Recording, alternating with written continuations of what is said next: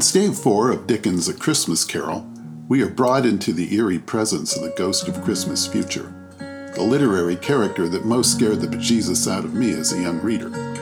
In more than six decades since discovering the joy of reading Charles Dickens' holiday classic, I still get creeped out by the ghost that was depicted as the love child of the Grim Reaper and a spectral Dementor from Harry Potter fame.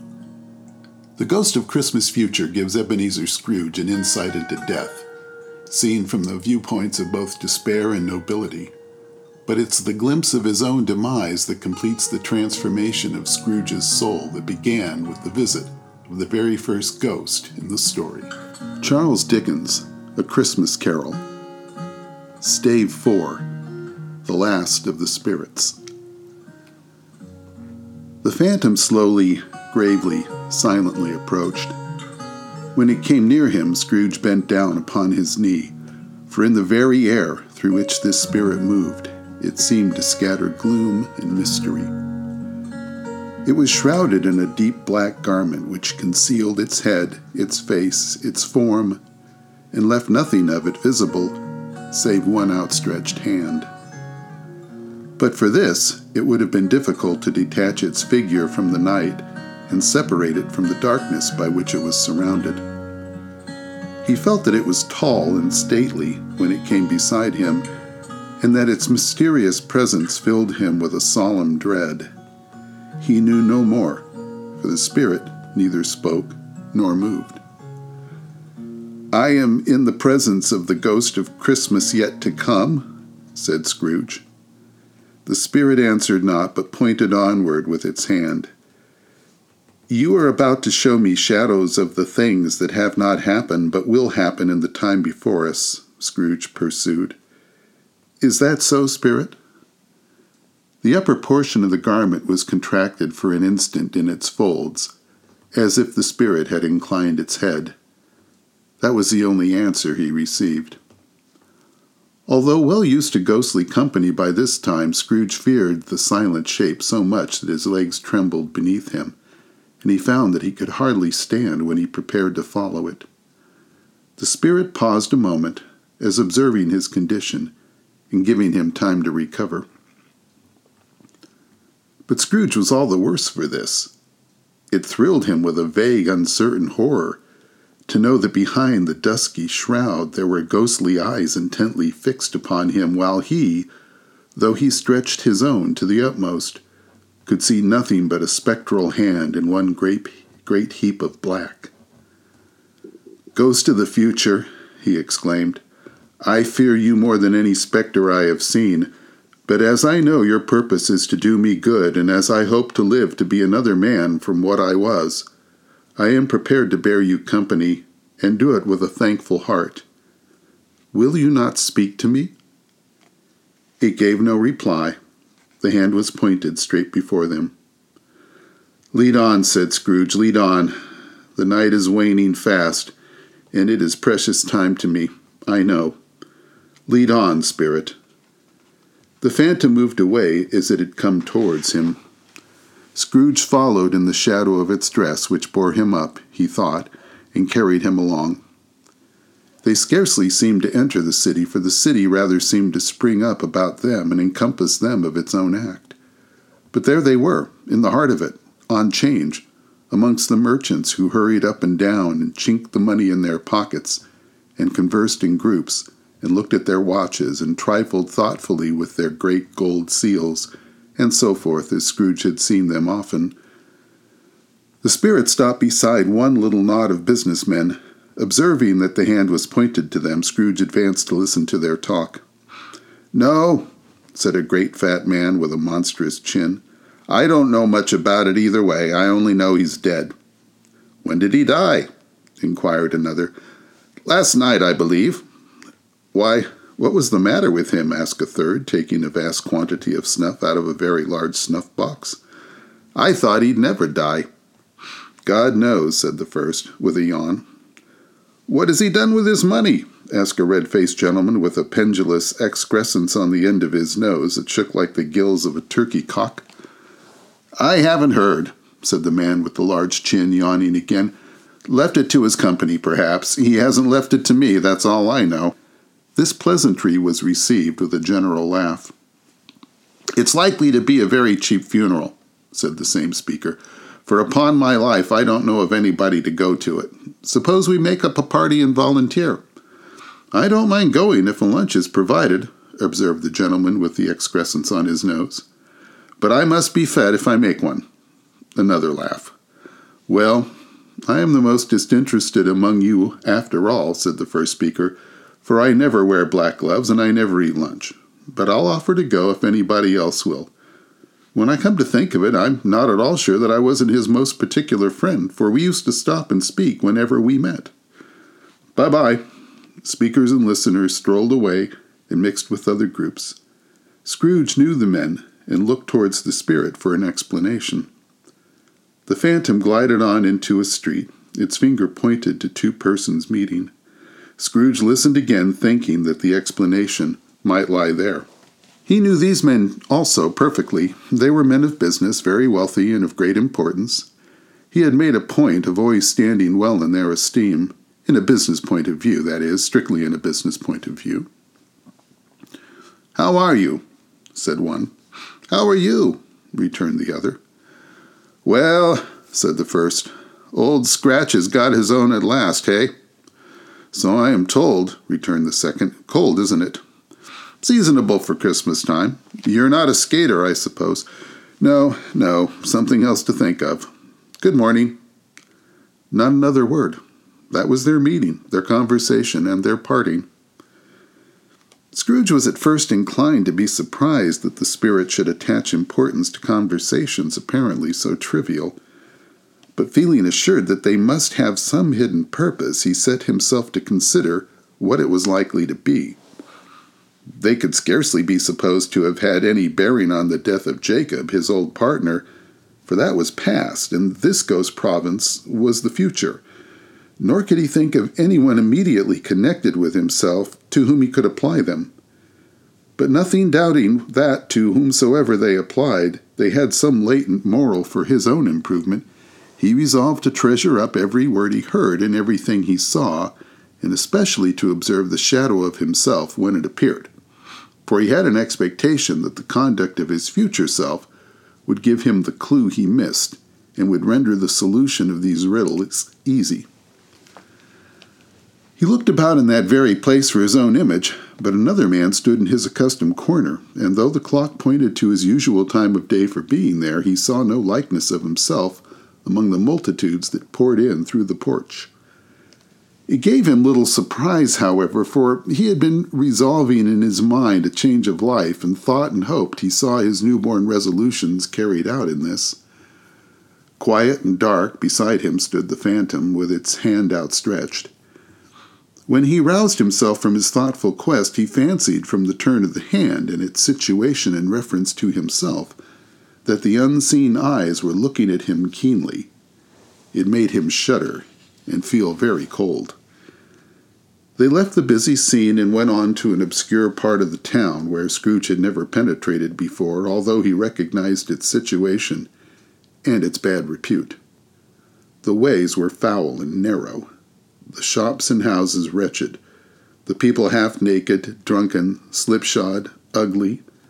Alleys and archways, like so many cesspools, disgorge their offences of smell and dirt and life upon the straggling streets, and the whole quarter reeked with crime, with filth and misery. Far in this den of infamous resort, there was a low browed beetling shop, below a penthouse roof where iron, old rags, bottles, and greasy offal were bought. Upon the floor within were piled up heaps of rusty keys, nails, chains, hinges, files, scales, weights, and refuse iron of all kinds. Secrets that few would like to scrutinize were bred and hidden in mountains of unseemly rags, masses of corrupted fat, and sepulchres of bones. Sitting among the wares he dealt in by a charcoal stove made of old bricks was a gray haired rascal nearly seventy years of age, who had screened himself from the cold air without by a frowsy curtaining of miscellaneous tatters hung upon a line, and smoked his pipe in all the luxury of calm retirement. Scrooge and the Phantom came into the presence of this man just as a woman with a heavy bundle slunk into the shop. But she had scarcely entered when another woman, similarly laden, came in too, and she was closely followed by a man in faded black, who was no less startled by the sight of them than they had been upon the recognition of each other.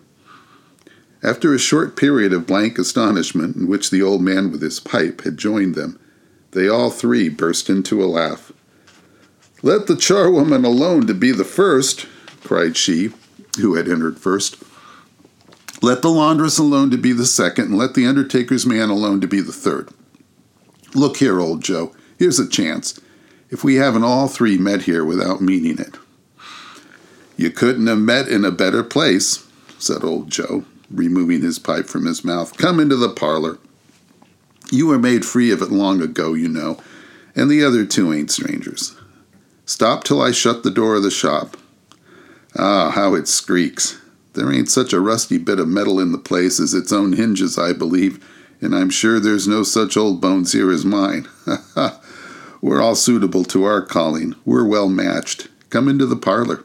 Come into the parlor. The parlor was the space behind the screen of rags. The old man raked the fire together with an old stair rod, and having trimmed his smoky lamp, for it was night, with the stem of his pipe, put it in his mouth again.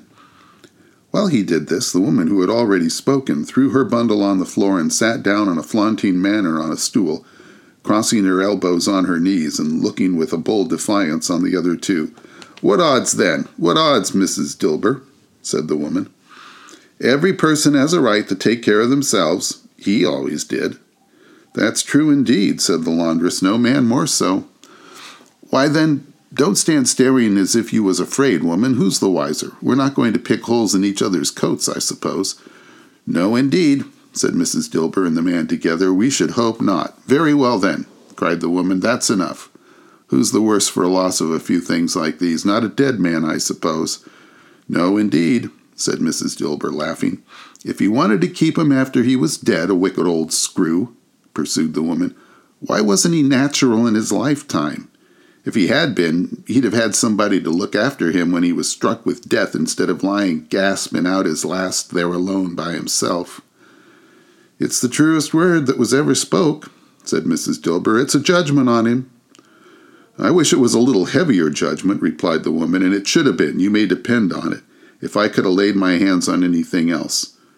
Open that bundle, O Joe, and let me know what the value is of it. Speak out plain. I'm not afraid to be the first, nor afraid for them to see it. We knew pretty well that we were helping ourselves before we met here, I believe. It's no sin. Open the bundle, Joe. But the gallery of her friends would not allow of this, and the man in faded black, mounting the breach first, produced his plunder. It was not extensive a seal or two, a pencil case, a pair of sleeve buttons, and a brooch of no great value were all.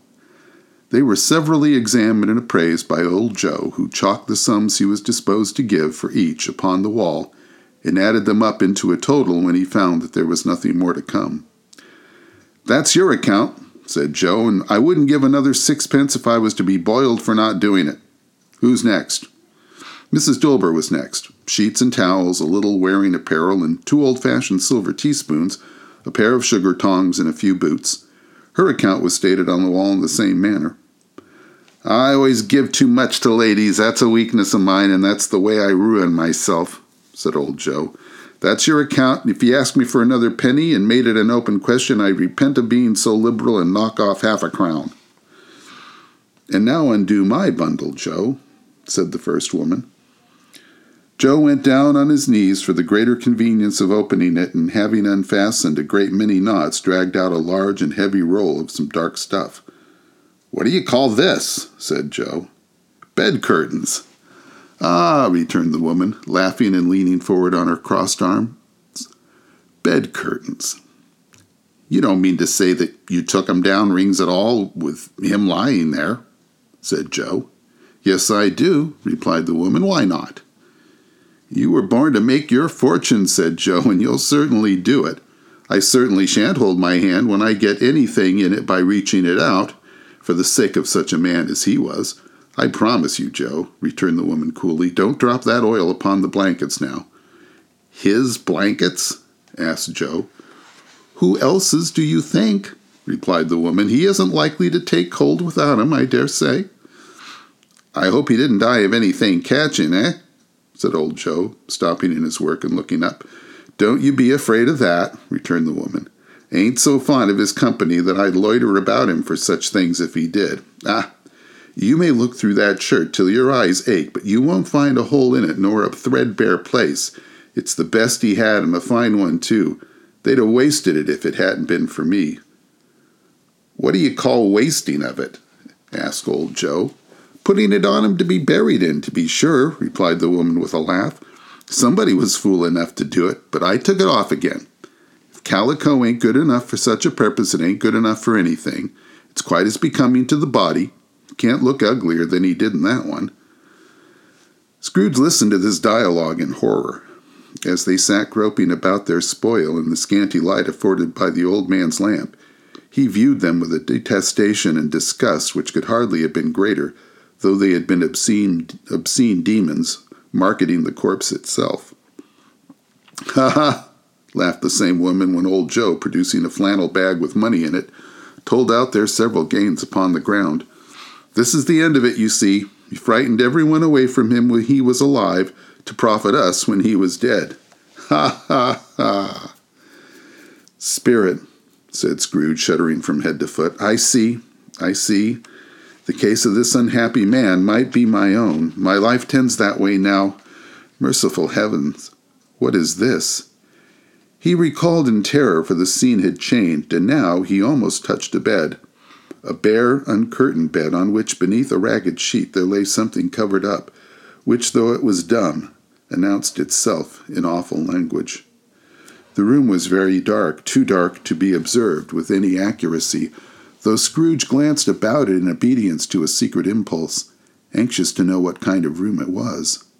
A pale light, rising in the outer air, fell straight upon the bed, and on it, plundered and bereft, unwashed, unwatched, unwept, uncared for, was the body of this man. Scrooge glanced toward the phantom. Its steady hand was pointed to the head. The cover was so carelessly adjusted that the slightest raising of it, the motion of a finger upon Scrooge's part, would have disclosed the face. He thought of it, felt how easy it would be to do and longed to do it, but had no more power to withdraw the veil than to dismiss the spectre at his side. Oh, cold, cold, rigid, dreadful death! Set up thine altar here, and dress it with such terrors as thou hast at thy command, for this is thy dominion. But of the loved, revered, and honored head, thou canst not turn one hair to thy dread purpose, nor make one feature odious. It is not that the hand is heavy and will fall down when released. It is not that the heart and pulse are still, but that the hand was open, generous and true, the heart brave, warm, and tender, and the pulse a man's. Strike, shadow, strike, and see his good deeds springing from the wound to sow the world with life immortal. No voice pronounced those words in Scrooge's ear, and yet he heard them when he looked upon the bed. He thought, if this man could be raised now, what would his foremost thoughts be? Avarice, hard dealing, griping cares? They have brought him to a rich end, truly. He lay in the dark, empty house with not a man, a woman, or a child to say he was kind to me in this or that, or for the memory of one kind word, I will be kind to him. A cat was tearing at the door, and there was a sound of gnawing rats beneath the hearthstone. What they wanted in the room of death, and why they were so restless and disturbed, Scrooge did not care to think. Spirit, he said, this is a fearful place. In leaving it, I shall not leave its lesson, trust me. Let us go. Still, the ghost pointed with an unmoved finger to the head. I understand you, Scrooge returned, and I would do it if I could. But I have not the power, Spirit. I have not the power. Again it seemed to look at him. If there is any person in the town who feels emotion caused by this man's death, said Scrooge, quite agonized, show that person to me, Spirit, I beseech you. The phantom spread its dark robe before him for a moment, like a wing, and withdrawing it revealed a room by daylight where a mother and children were. She was expecting someone with anxious eagerness, for she walked up and down the room, started at every sound, looked out from the window, glanced at the clock, tried, but in vain, to work with her needle, and could hardly bear the voices of the children in their play. At length, the long expected knock was heard. She hurried to the door and met her husband, a man whose face was careworn and depressed, though he was young.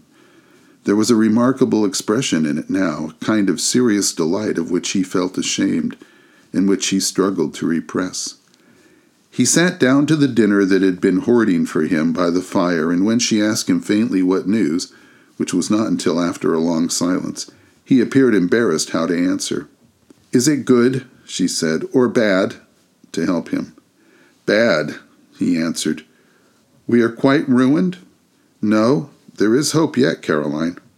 If he relents, she said, amazed, there is. Nothing is past hope if such a miracle has happened. He is beyond relenting, said her husband. He is dead. She was a mild and patient creature if her face spoke truth, but she was thankful in her soul to hear it, and she said so with clasped hands. She prayed forgiveness the next moment and was sorry, but the first was the emotion of her heart. What the half drunken woman whom I told you of last night said to me when I tried to see him and obtain a week's delay, and what I thought was a mere excuse to avoid me, turns out to have been quite true. He was not only very ill, but dying then. To whom will our debt be transferred? I don't know, but before that time we shall be ready with the money, and even though we were not, it would be bad fortune indeed to find so merciless a creditor in his successor we may sleep tonight with light hearts, Caroline. Yes, soften it as they would, their hearts were lighter. The children's faces, hushed and clustered round to hear what they so little understood, were brighter, and it was a happier house for this man's death. The only emotion that the ghost could show him, caused by the event, was one of pleasure.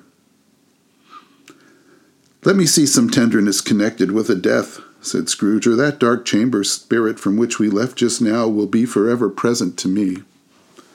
The ghost conducted him through several streets familiar to his feet, and as they went along, Scrooge looked here and there to find himself, but nowhere was he to be seen. They entered poor Bob Cratchit's house, the dwelling he had visited before, and found the mother and children seated round the fire. Quiet, very patient, the noisy little Cratchits were as still as statues in one corner, and sat looking up at Peter, who had a book before him. The mother and her daughters were engaged in sewing, but surely they were very quiet. And he took a child and set him in the midst of them. Where had Scrooge heard those words? He had not dreamed them. The boy must have read them out as he and the spirit crossed the threshold. Why did he not go on? The mother later worked down upon the table and put her hand to her face. The color hurts my eyes, she said. The color. oh, poor Tiny Tim.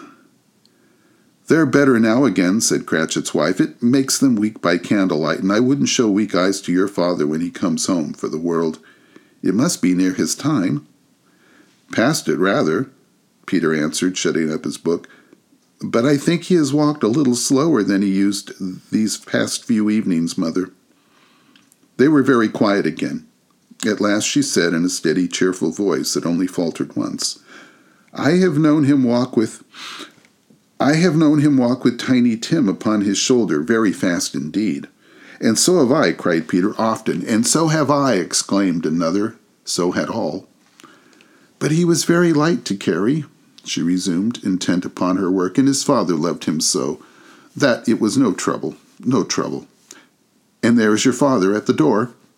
She hurried out to meet him, and little Bob and his comforter, he had need of it, poor fellow, came in. His tea was ready for him on the hob, and they all tried who should help him to it most. Then the two young Cratchits got upon his knee and laid each child a little cheek against his face, as if they said, Don't mind, father, don't be grieved. Bob was very cheerful with them and spoke pleasantly to all the family. He looked at the work upon the table and praised the industry and speed of Mrs. Cratchit and the girls. They would be done long before Sunday, he said. Sunday? You went today then, Robert? said his wife. Yes, my dear, returned Bob. I wish you could have gone. It would have done you good to see how green a place it is, but you'll see it often. I promised him that I would walk there on a Sunday. My little, Little child, cried Bob, my little child. He broke down all at once. He couldn't help it. If he could have helped it, he and his child would have been farther apart, perhaps, than they were. I am very happy, said little Bob. I am very happy. Mrs. Cratchit kissed him, his daughters kissed him, the two young Cratchits kissed him, and Peter and himself shook hands. Spirit of Tiny Tim, thy childish essence was from God. Spectre, said Scrooge, something informs me that our parting moment is at hand. I know it, but I know not how. Tell me what man that was whom we saw lying dead. The ghost of Christmas yet to come conveyed him as before, though at a different time, he thought. Indeed, there seemed no order in these later visions, save that they were in the future, into the resorts of business men, but showed him not himself. Indeed, the spirit did not stay for anything, but went straight on as to the end just now desired, until besought by Scrooge to tarry for a moment. This court, said Scrooge, though through which we hurry now, is where my place of occupation is, and has been for a length of time. I see the house. Let me behold what I shall be in days to come. The spirit stopped. The hand was pointed elsewhere. The house is yonder, Scrooge exclaimed. Why do you point away? The inexorable finger underwent no change. Scrooge hastened to the window of his office and looked in. It was an office still, but not his. The furniture was not the same, and the figure in the chair was not himself. The phantom pointed as before. He joined it once again, and wondering why and whither he had gone, accompanied it until they reached an iron gate. He paused to look round before entering. A churchyard. Here then the wretched man, whose name he had now to learn, lay underneath the ground. It was a worthy place. Walled in by houses, overrun by grass and weeds, the growth of vegetation's death, not life, choked up with too much burying, fat with repleted appetite. A worthy place. The spirit stood among the graves and pointed down to one. He advanced towards it, trembling. The phantom was exactly as it had been, but he dreaded that he saw a new meaning in its solemn shape. Before I draw nearer to that stone to which you point, said Scrooge, answer me one question. Are these the shadows of things that will be, or the shadows of things that may be only? Still, the ghost pointed downward to the grave by which it stood. Men's courses will foreshadow certain ends to which, if persevered, they must lead, said Scrooge. But if the course is altered and be departed from, the ends will change. Say it is thus with what you show me. The spirit was immovable as ever. Scrooge crept towards it, trembling as he went, and following the finger read upon the stone of the neglected grave his own name Ebenezer Scrooge. Am I that man who lay upon the bed? he cried upon his knees. The finger pointed from the grave to him and back again. Oh, Spirit, oh, no, no. The finger was still there. Spirit, he cried, tight clutching at its robe, hear me. I am not the man I was. I will not be the man I must have been, but for this intercourse. Why show me this if I am past all hope? For the first time, the hand appeared to shake. Good Spirit, he pursued, as down upon the ground he fell before it. Your nature intercedes for me and pities me. Assure me that I may yet change these shadows you have shown me by an altered life. The kind hand trembled. I will honor, honor Christmas in my heart and try and keep it all the year. I will live in the past, the present, and the future. The spirits of all three shall strive within me. I will not shut out the lessons that they teach. Oh, tell me I may sponge away the writing on this stone. In his agony, he caught the spectral hand. It sought to free itself, but he was strong in his entreaty and detained it. The spirit, stronger yet, repulsed him. Holding up his hands in one last prayer to have his fate reversed, he saw an alteration in the phantom's hood and dress. It shrunk, collapsed, and dwindled down into a bedpost.